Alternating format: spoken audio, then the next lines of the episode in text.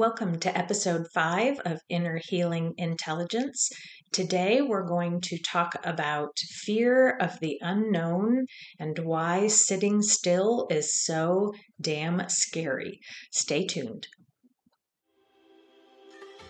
Welcome, everyone. My name is Dr. Laurie Little, and I'm a clinical psychologist, mindfulness coach, psychedelic therapist, wife, and mom. My passion is helping people learn to listen to and trust their inner healing intelligence, that part of us that is always moving towards health and growth. Ultimately, when we allow our inner healing intelligence to be our guide, we can stop looking outside of ourselves for answers. We can experience more joy, more peace, and more connection with others than we may have ever thought possible. Although it may sound simple, it is by no means easy. Join me as we discuss the many challenges and opportunities that listening to your inner healing intelligence can bring to your life.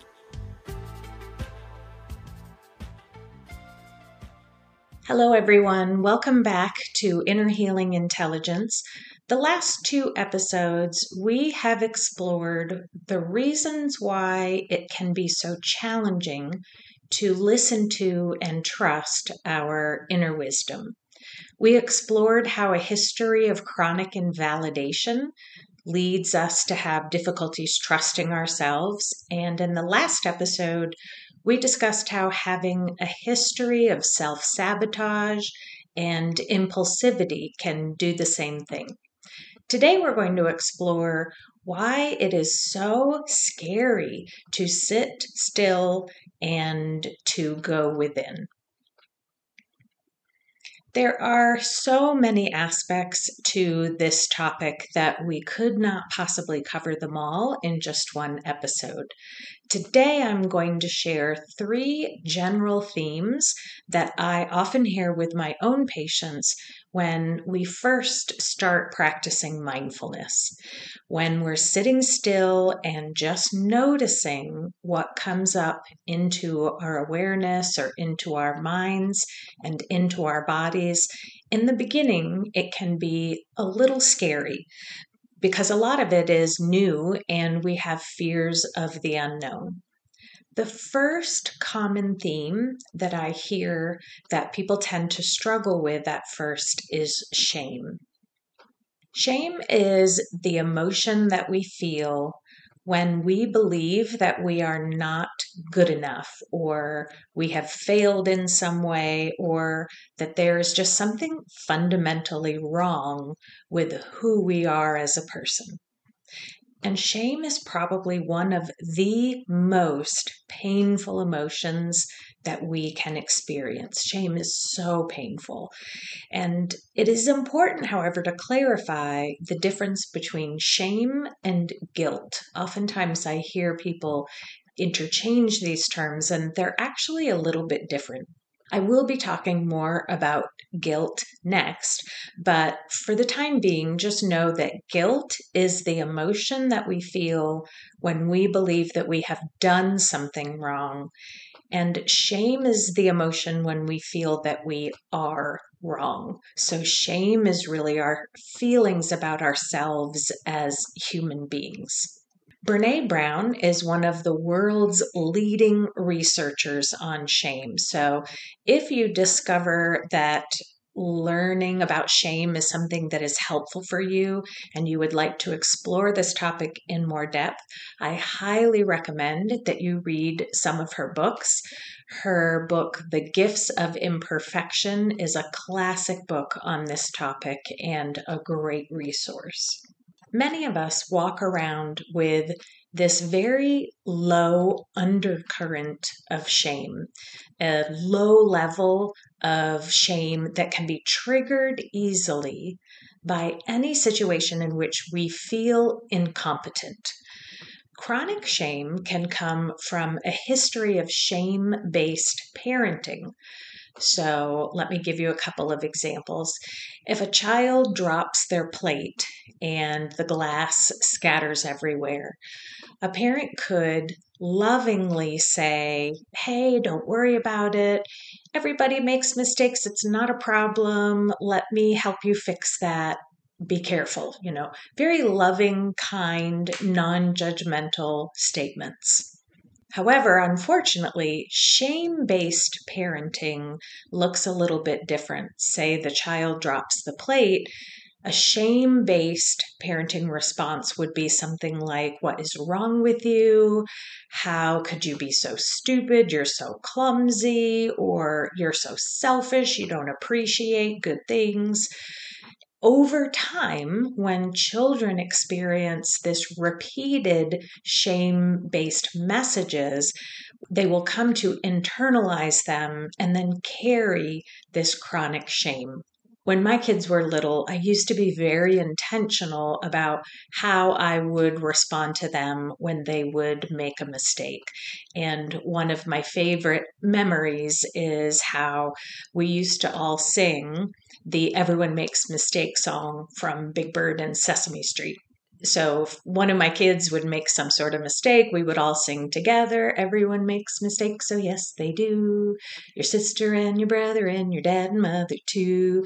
And that was kind of a way that we could laugh and they could also really internalize that message that, hey, you're fine. Everybody makes mistakes and this is part of being human.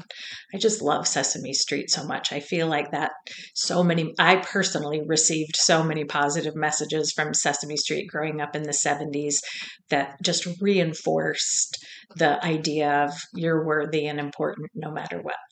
In order to escape chronic shame, many of us keep ourselves extremely busy and if you kind of think about yourself, and if you are an overachiever, um, a over accomplisher, you're always on the go, never taking a minute to stop or slow down, that can be a means of trying to keep shame at bay.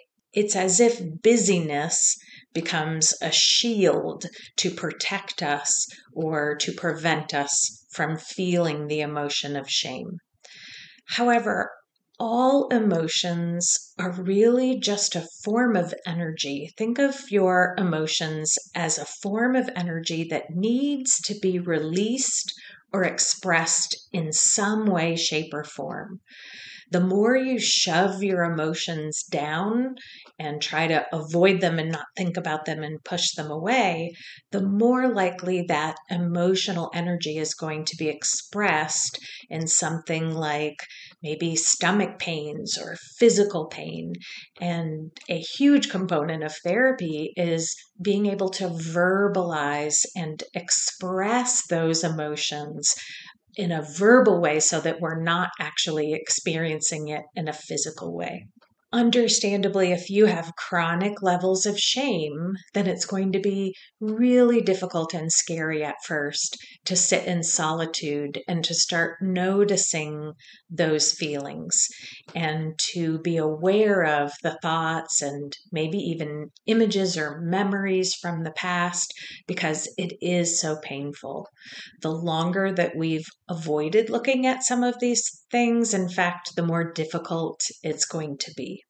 One of the reasons why I really encourage my patients to practice mindfulness in very short increments is that not only is it just hard to do, hard to focus or pay attention for a long period, but it's actually also important to go slowly because of the underlying emotions that might get triggered. As a therapist, I'm not a huge proponent of flooding or overwhelming someone. When you think about uh, getting into a cold pool, you could jump off the diving board into the cold pool and get it over with. But for many folks, that's just too overwhelming and too scary. So I tend to take an approach of, hey, let's first put your toe in, and then we'll put your foot in, and then we'll slowly get accustomed and uh, acclimated to these emotions. That way, not only is it less painful, but you're also more likely to keep going. If you are aware that you have experienced a lot of shame based parenting in your life, or for whatever reason you just realize you carry a lot of feelings of unworthiness, that you aren't good enough, or that somehow you're inherently flawed or broken, then sitting quietly, going within, and listening to that inner wisdom will be very scary at first. But I do believe that in time and with lots of self compassion, anyone can do it. It's really important that we challenge those shaming internalized messages or stories and replace them with healthy stories, healthy mantras like, I am enough, I am worthy, I love myself no matter what. To be clear, you don't have to believe those mantras yet. That's totally okay. A lot of folks really don't. That's why they come into therapy in the first place. The only thing we really need is for you to want to believe those mantras and to be willing to practice changing those thoughts. So start there and over time, notice how you can also incorporate non judging into your everyday life. Because remember, when we are judging others or judging the outside, then by necessity, we are also judging ourselves and judging the inside. So the better we get at looking at life in a much less judgmental way, the kinder we are going to be to ourselves. And all of this is a skill, just like riding a bike or learning how to drive a car. You can do it. Just trust in the fact that it's going to take some time. The second theme that I often hear that makes it difficult for us to go within is the emotion of guilt. So remember, guilt is feeling bad for something you have done, feeling bad about your actions. So it's similar, but actually different from shame. There are two kinds of guilt. Think about guilt as having either appropriate guilt or inappropriate guilt. Appropriate guilt is the emotion that we feel when we do something that is out of alignment with our values. So, for example, if I value my friendship and I do something that hurts my friend's feelings, if I, for example, my friend is having a important birthday party and I just don't make it a priority. I forget to put it in my calendar and I just totally don't show up to that party. It would be appropriate for me to feel guilty because if I value my friend and I value my friendships, I'm clearly doing something or have done something that could potentially hurt her feelings.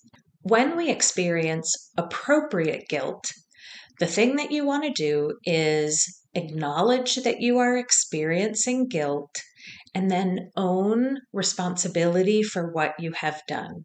If possible, try to apologize and to make a repair. A repair is a concept of what can I do? It can't undo the mistake that I made. But what we're really trying to do is expand our apology, saying I'm sorry and following it up with some sort of action or behavior to try to repair that breach. Inappropriate guilt is when we feel guilty for doing something that is actually in alignment with our values, but we just feel guilty anyways.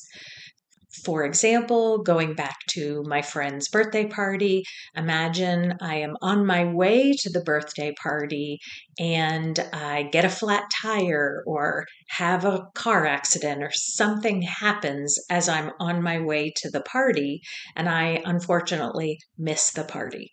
This example shows inappropriate guilt if I am feeling guilty for not going.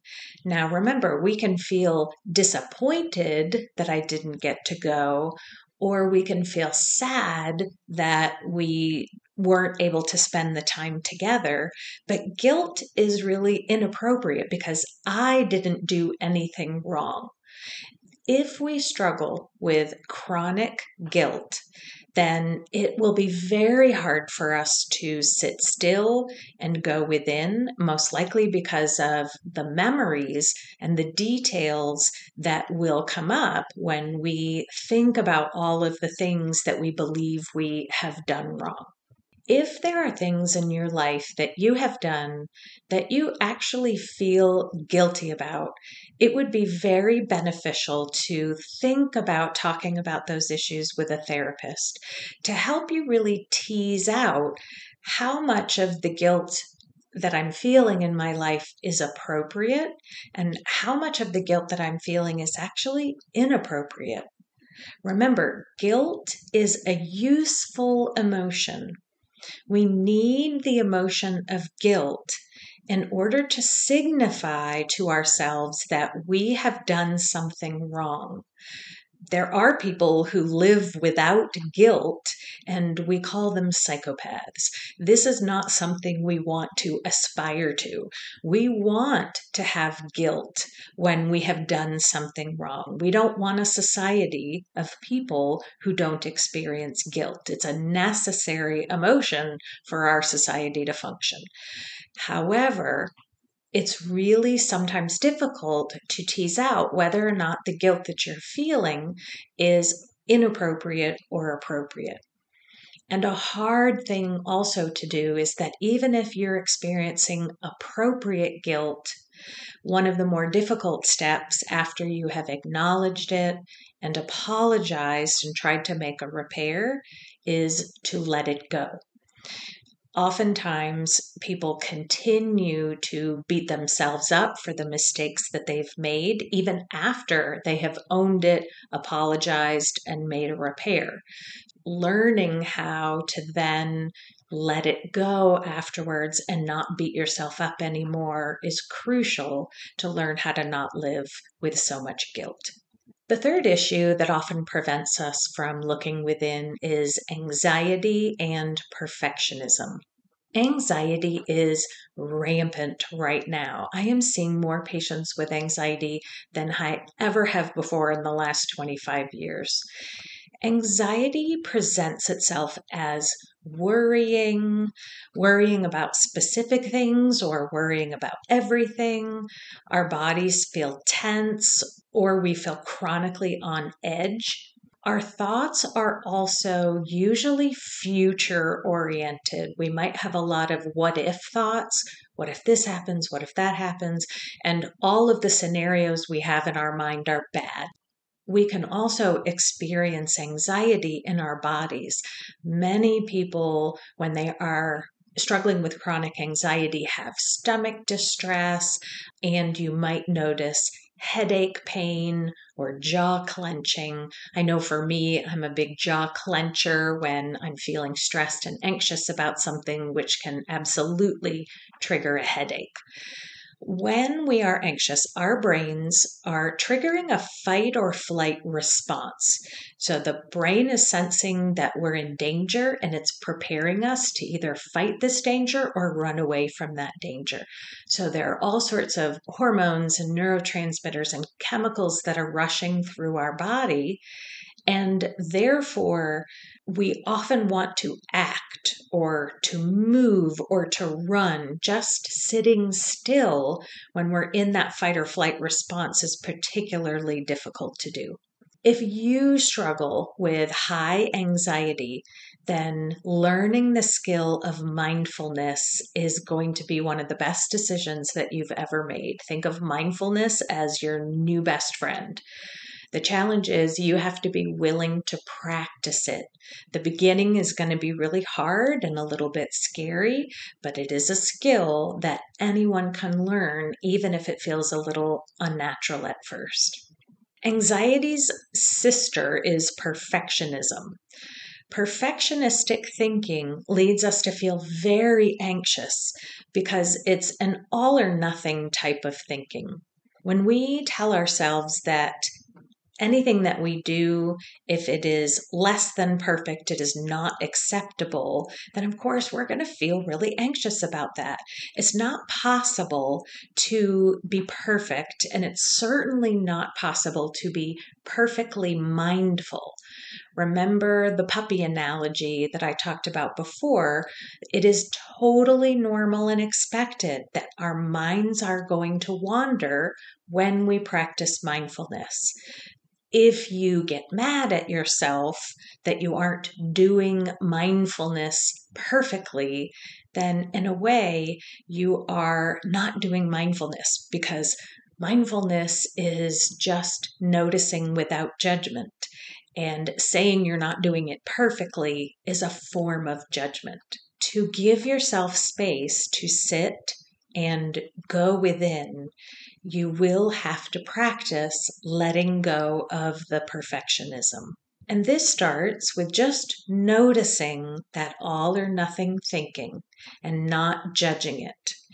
One of the traps that we can get into is as we are starting to try to practice non judging, we notice our judging and then get mad at ourselves for judging. So we're kind of in this vicious cycle. And what I tell people at first, as you're trying to be less judging, is if you notice yourself judging, just notice that. Don't judge it. Don't judge the judging. Just notice that you are being judgmental in this situation and see if you can think of a more compassionate way to look at your situation. Some mantras that can be useful with perfectionistic thinking are things like really focusing on good enough. You don't have to be perfect, it just needs to be good enough. You can also use a mantra like perfection is a construct, it doesn't exist. Something that really reminds you that your perfectionistic thinking is not realistic or helpful. And remember, you don't have to believe those mantras at first. All you have to do is want to believe them, and the rest will follow with practice. To summarize today's episode, there are many, many, many things that make it difficult and scary to pause and to go within and to listen to our inner wisdom. What I have noticed is that shame, guilt, and anxiety are probably the three most often described feelings that come up when my patients are first starting to learn to practice mindfulness. If you can see yourself in any of these descriptions, then just please know that you are not alone. This is normal. This is what many, many people struggle with. A trusted therapist can help you address all of these issues so that you can slowly learn how to sit quietly for longer and longer periods over time with just noticing what comes up without that judgment. Today, we also talked about the use of mantras to help guide you where you want to go. And we also talked about the importance of going very slowly and gently and kindly as you begin this process. I hope this episode has been helpful for you. If there are other issues that you know make it difficult for you to pause and sit and listen within, I would love to hear from you. So please reach out to me at laurielittle.com. I'd love to hear any additional pieces that might be helpful to explore. And I look forward to seeing you in the next episode. Take care. Thank you so much for joining me today. If you'd like to learn more, you can reach me at laurielittle.com, where I share additional free resources and lots of information. If you enjoyed this episode, it would mean so much to me if you could write a review and share it with a friend. See you in the next episode.